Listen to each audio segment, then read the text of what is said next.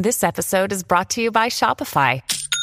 Forget the frustration of picking commerce platforms when you switch your business to Shopify, the global commerce platform that supercharges your selling wherever you sell. With Shopify, you'll harness the same intuitive features, trusted apps, and powerful analytics used by the world's leading brands. Sign up today for your $1 per month trial period at shopify.com slash tech, all lowercase. That's shopify.com slash tech. Hey, everybody. In this episode, we'll be talking about paper, prints, and permanence, so stay tuned.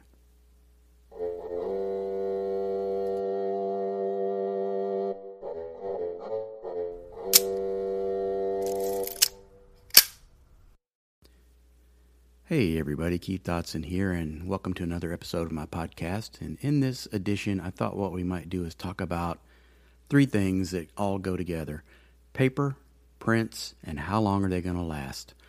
Uh, I realize that in this modern digital age, most photographers, especially casual photographers, are not making prints anymore. They're posting online or sharing with their family digitally on Facebook, whatever. But if you are interested in having your work printed, or if you're making prints and are a little confused about some of these things, um, I'm a fine art photographer, and my work culminates in a print. It has to. That's what I do for a living. That's what people put on their walls.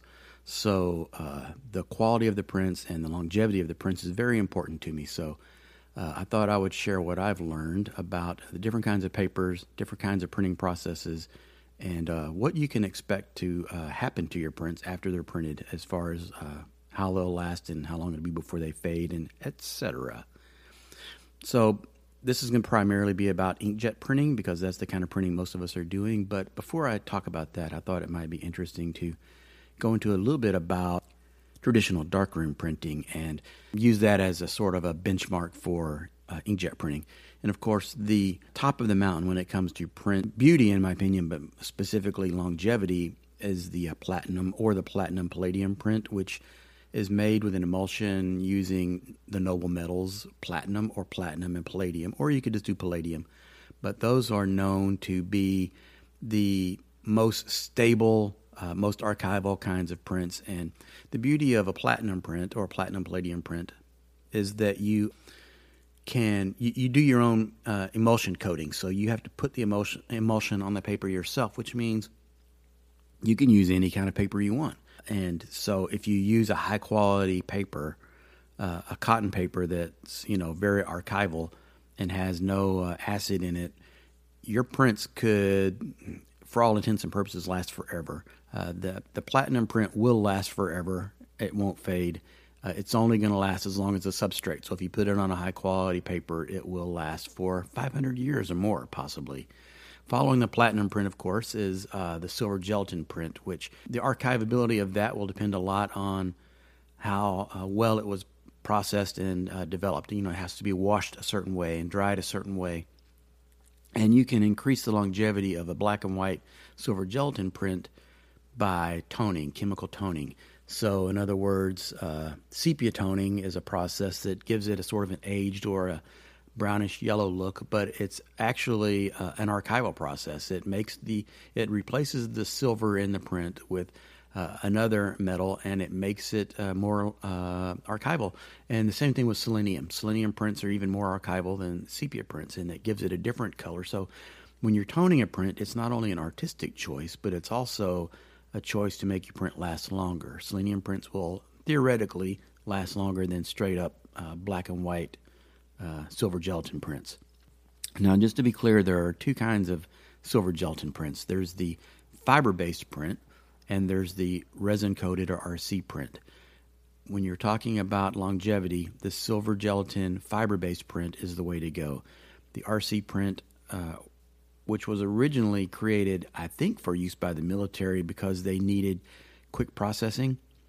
It was designed to be photographed, developed, printed quickly so that they could use it for intelligence purposes, like from uh, airplane flights over enemy territory or whatever.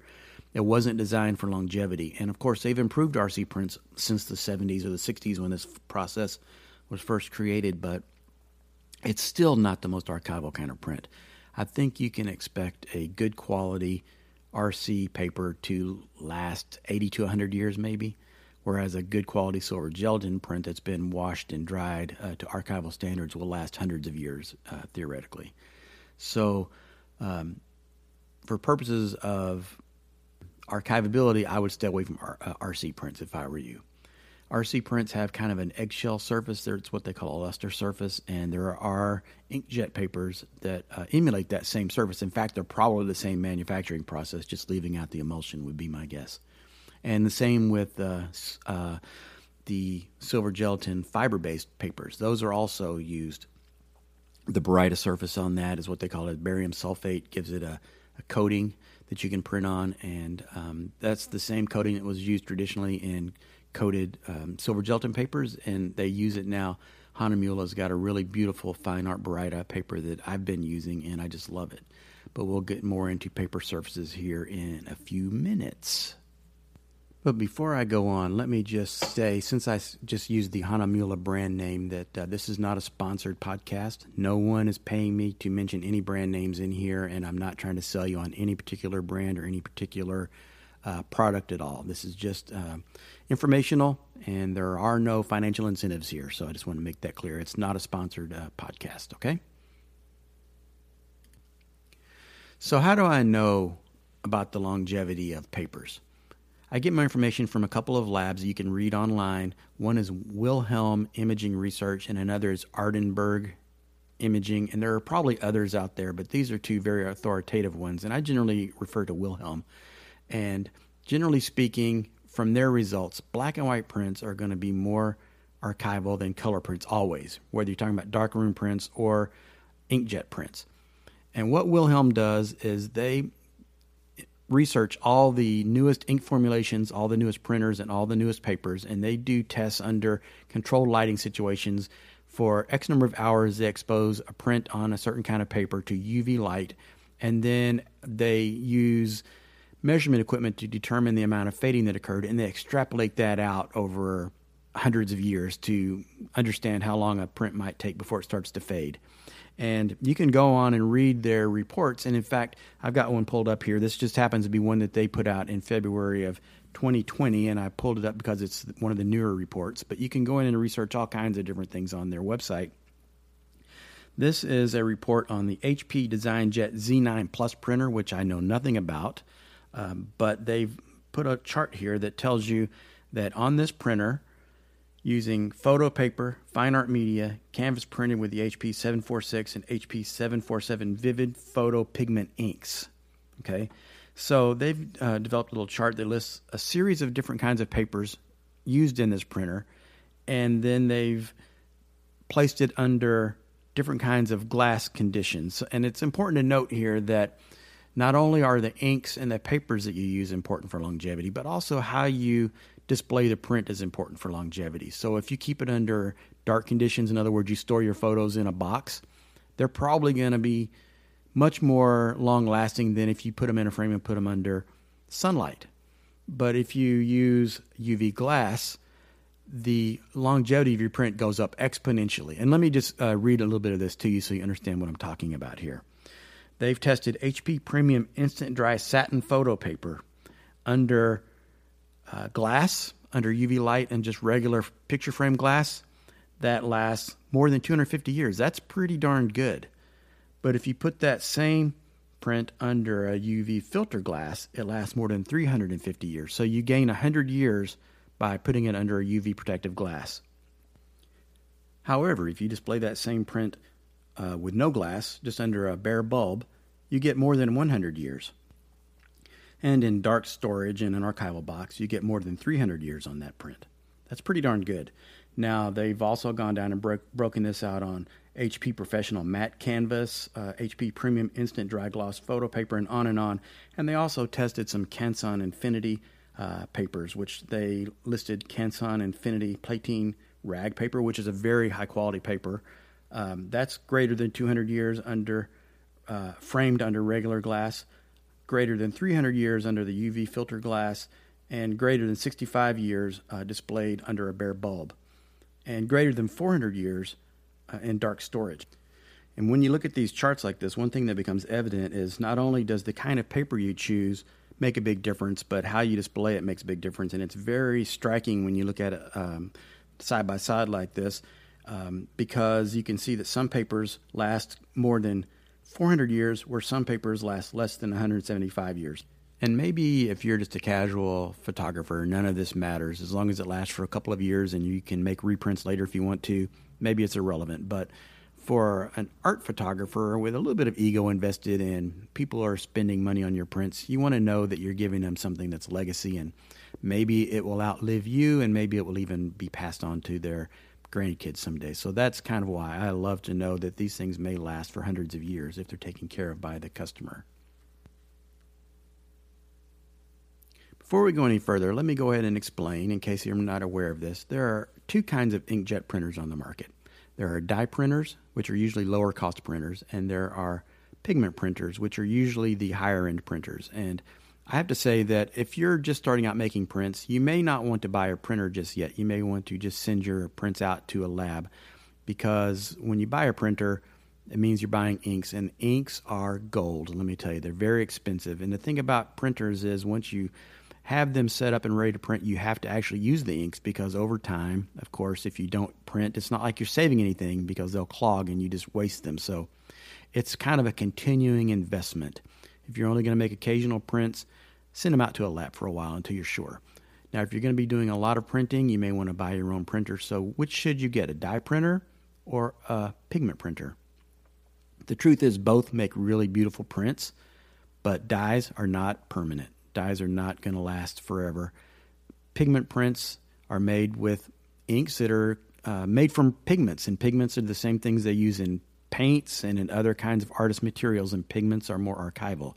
And as I said, um, black and white prints are going to last longer than color prints, but you can see that as these things continue to improve, even color prints can last hundreds of years. So it's kind of just a relative thing.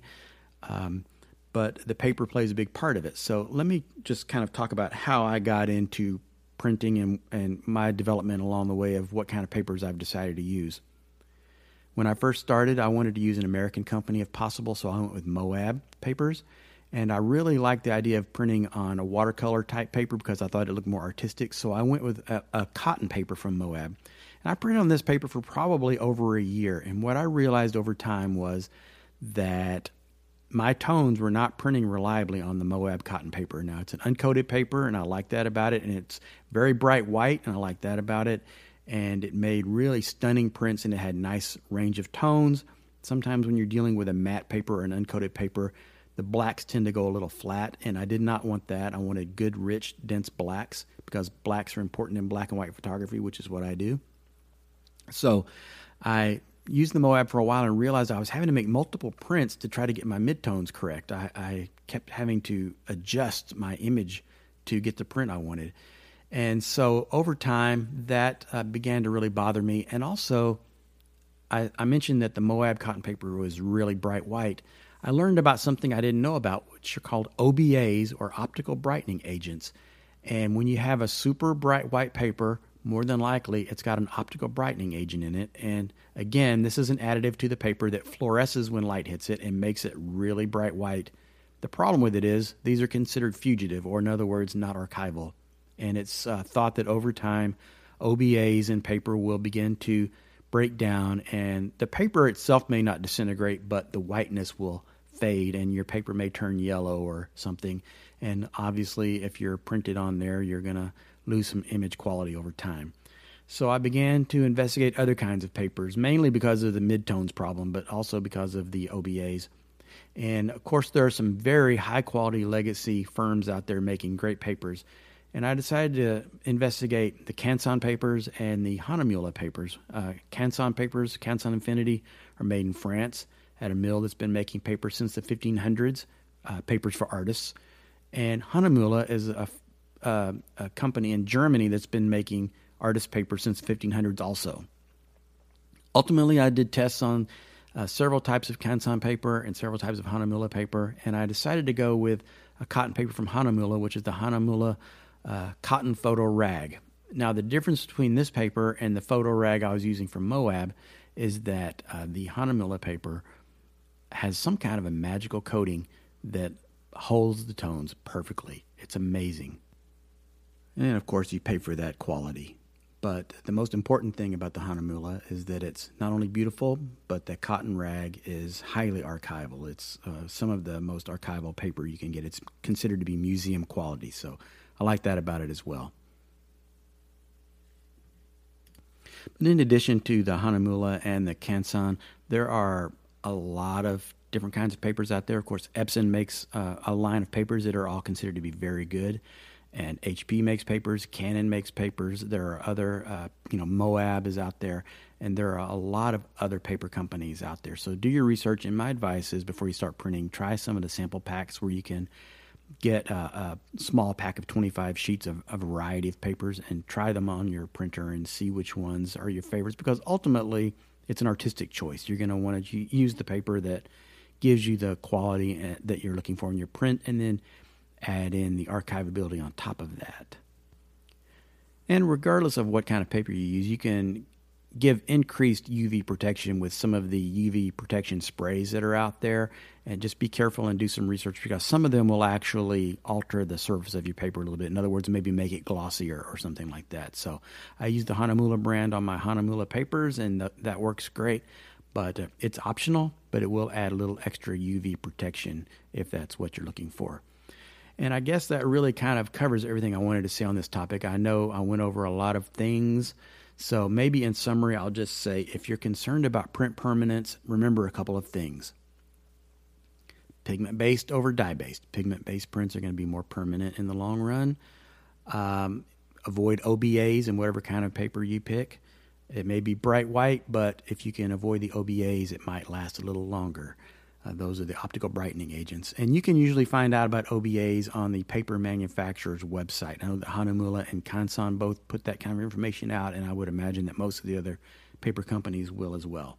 And the last thing to remember is that the most important thing you can do to keep your prints archival beyond anything else is if you're going to display them, keep them out of direct sunlight and put them under UV glass. UV glass, as I said earlier on the Wilhelm research uh, information, UV glass adds a huge amount of uh, longevity to your prints. So that's a big one if you're really concerned about archivability and long term uh, quality of your prints. That's all I got for this episode. If you stuck with me this long, I really appreciate it. Thanks for listening, and I'll talk to you again soon.